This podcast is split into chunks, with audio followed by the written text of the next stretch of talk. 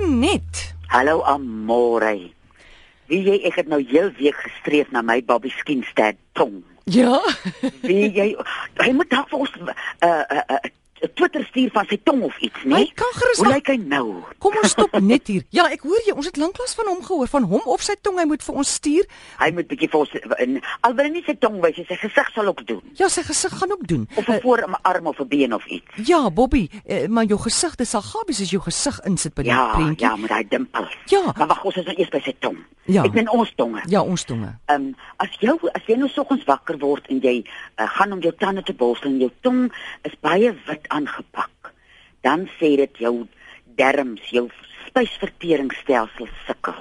Nou gewoonlik as hy wys op jou tong, dan het jy nou nog nou nog nie ernstige probleme daar nie. Dan dis so 'n voorloper om vir jou te sê, hoor jy moet bietjie uitkyk na jou maag dan kan 'n mens miskien uh, ons het al gepraat van kever wat 'n mens kan gebruik K E F I R 'n plantjie wat al daai blommetjies en bytjies in 'n mens se darmkanaal regmaak en 'n mens kan lekker suurlemoensap op lou water drink en en kyk wat jy eet kyk na jou uh, wat is hy goed wat hulle so in die kos sit preserveermiddels kyk Ja. ja. dat jy so min as moontlik souse en preserveermiddels inneem so gaan jy jou kanaal help en as jy nou kom en jy sien jou tong is dan nou vir jou te erg wit dan maal jy vir jou 'n bietjie granaatskille fyn en drink so 'n mespuntjie daarvan op nagtermaag.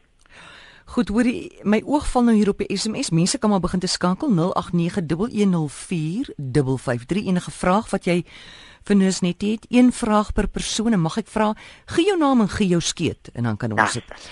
Uh iemand sê het Antonie dalk raad vir uh pyn vir my verstand tand. Ek is in Namakwa-lander. Ek kan dit eers môre trek en ek weet nie hoe ek dit gaan maak tot môre nie. Ai, ek hoop daai vrou het 'n apteek op daai dorp, want op die klein dorpies het mos ons ons mos nie almal apteke nie. Gaan kry vir jou aluin.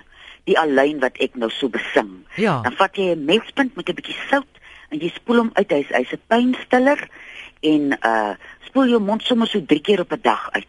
En dan as jy nou 'n kopiva plantjie in jou tuin het. uh, uh uit so geel blommetjie, so vetplantlaartjie. Hy het ook dieselfde gel van die uh alwyn in. Dan druk mens hom daar waar die pyn is, hy's 'n Mm. mm. pynstiller op. Dan druk druk druk jy daai gel so. En Sjoe. sit maar 'n ou kasterolie lappie om die om die kakebeen net vir goeie geluk. Charlotte, goeiemiddag. Janet, goeiemiddag. Goeiemiddag. Opsie ons vir die volgende ene RC goeiemiddag. Goeiemiddag. Hi, met wie praat ons? Uh, My my naam is Pikkie Strydom. Hi Pikkie. Ek wil graag hoor by by Antoinette. Ek het gordelroos gehad so 4 maande terug, maar dit is nog ja. steeds baie seer, uh, jy weet, uh, binne uh, onder my vel, binne-in. Wat ja. Ja. kan ek gebruik? Jy pikkie daai pyn bly lank sodat raak vir 'n spreekie so skietpyn. En baie keer is die vel vreeslik gevoelig daar. Ek sou Oké. voorstel dat jy vir jou 'n uh, alwyn gel in die hande kry. Hulle is baie beskikbaar by uh party apteke en by gesondheidswinkels. Daai gel is mos so lekker um uh koel. Dan sit 'n mens Oh. dit so soggens aan en in die middag en dan sal ek klapperolie ook aansit. Klapperolie is lekker lig. Uh dit help om daai gevoeligheid uh bietjie minder te laat uh, wees en dan weet jy wat ek gaan sê van die flenilap en die kasterolie saam. Ja, ja. Draai jy daai plek toe. O. Maak die kasterolie lou en en maak hom toe. En uh wees geduldig met daai pyn want hy hy bly maar 'n rukkie by 'n mens. Ja, want hy hy hy's nou in die skouer ook in binne-in, uh, jy weet die die die, die dit voel of dit die spiere geaffekteer het. Ja, weet jy, toe ek gordelroos gehad het, het my gevoel in my esel het my geskop op my skouer. O, Daai oké. vleis hier in my skouer was so seer. So sit daar ook 'n kasterolie lap om. Uh Goed. staan slaap jy met hom en dan doen jy die gel en die klapperolie deur die dag. Baie dankie. Pikkie voor Sterkte pikkie. Pikkie voor Dankie, hoor. O, oh, toe maar. Pikkie voor Ja. ja. toe maar. Ek wil net weet of hy gespanne is want jy weet eh, oppas maar is maar gespannendheid wat hierdie gordelroos veroorsaak. Ja, en Ek die ek beste ding is om dit onder ek, ek verstaan te so, maar doen. ek het ek is hoegenaamd nie gespanne nie, nooit nie, maar Is dit was nou dit het nou al 4 maande terug gebeur. Ja. En al Ja, maar- as as buite is nou gesond, dis nou net binne-in.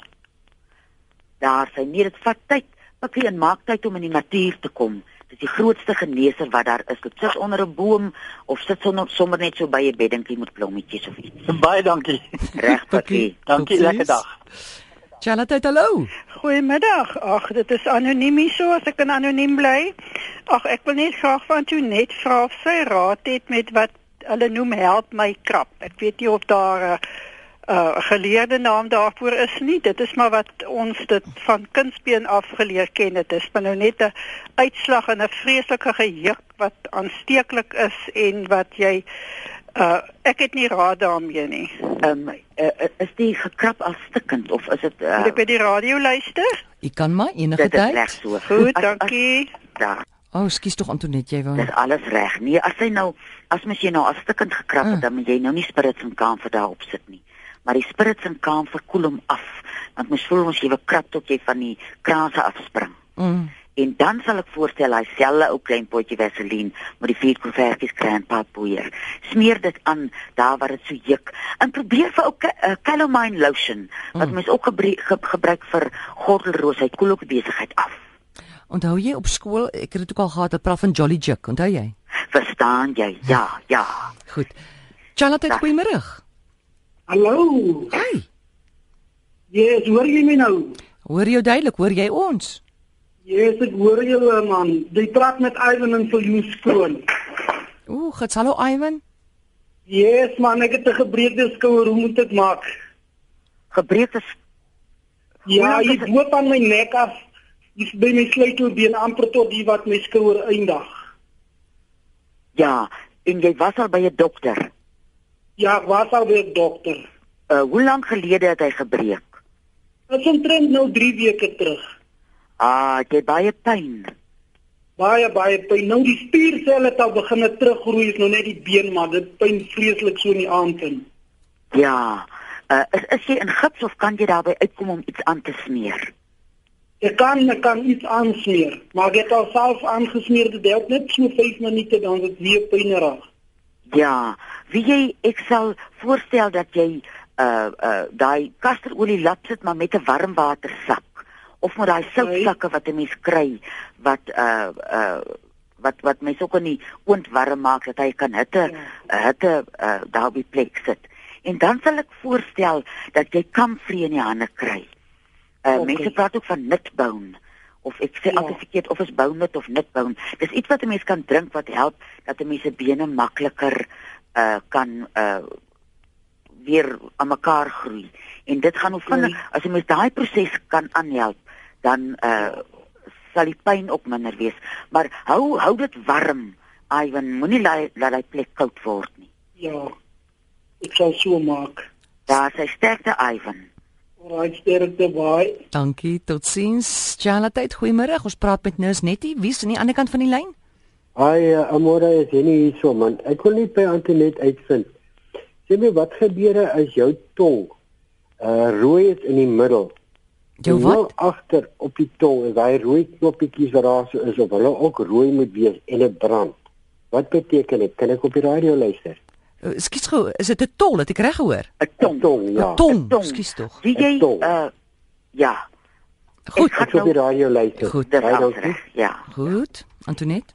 Wat 'n mens daarvoor kan doen, jy kan hy suurvy uh uh daai vetplant kan 'n mens kou en dan uh, rol jy so jou tong in daai sap. Jy spoeg uiteindelik die uh, vleis uit en mens doen dit so 3 keer 'n dag.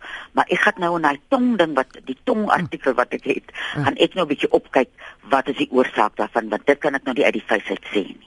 Goed, iemand wil ook hier weet, ehm um, vraatjies. Hoe raak mens ontslaaf van vraatjies op jou hande? vletjies op die hande, jy kan of Turlington vat of jy kan 'n plakkie vat wat jy uh met uh, deursny dat die vleiskant onder op die plakkie is en dan onthou jy daai storie van van hulle 'n uh, klippie op elke vletjie druk en dit in 'n skoenboksie opmaak soos 'n persentjie.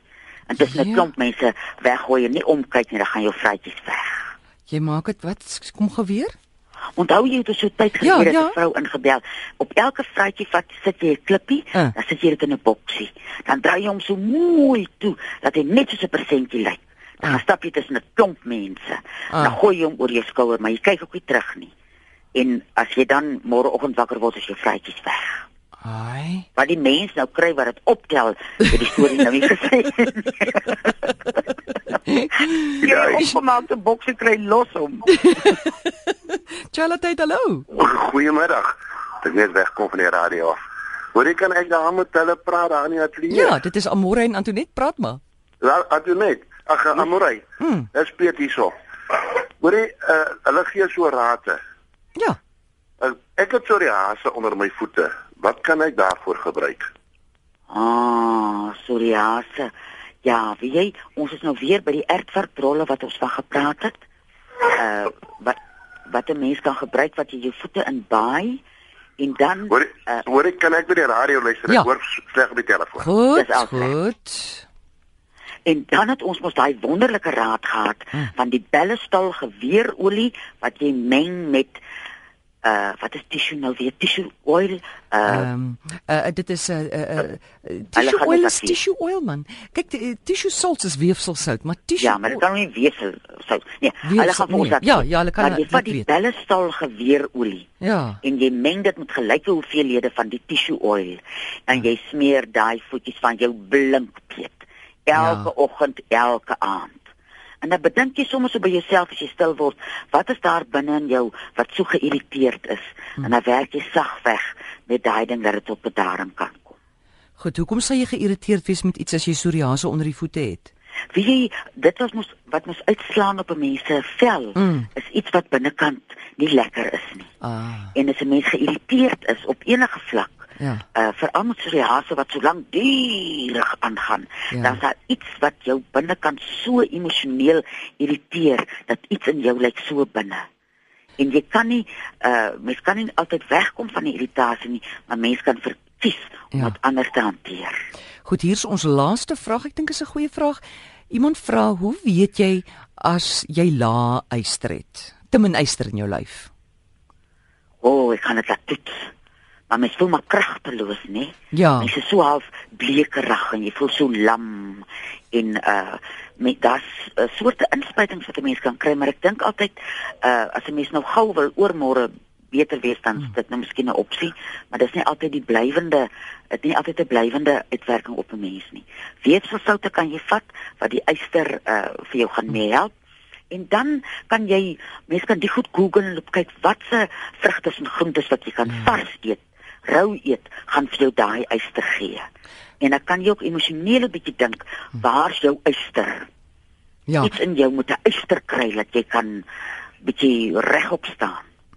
Ek baie weet lewer, baie weet. lewerbeet, uh, eiers ook, mm. rooi vleis. Oh, ja. ja, ja, dis dit. Ja.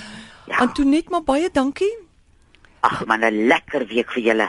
Ou liewe Flash Flower Garden is vandag weg. Ah. Tot Ag, sins. sis Die tog. liefling is nou in traan sit hier iewers. Ek gaan sê baie liefde vir Tikkie Tonton, hoor. O, oh, duisend poppermente vir jou Marietta. Dis Antonet Pinaar. Onthou jy kan haar skakel weksaande tussen 5 en 7 by 023 416 1659 en onthou dit is nie 'n mediese program nie.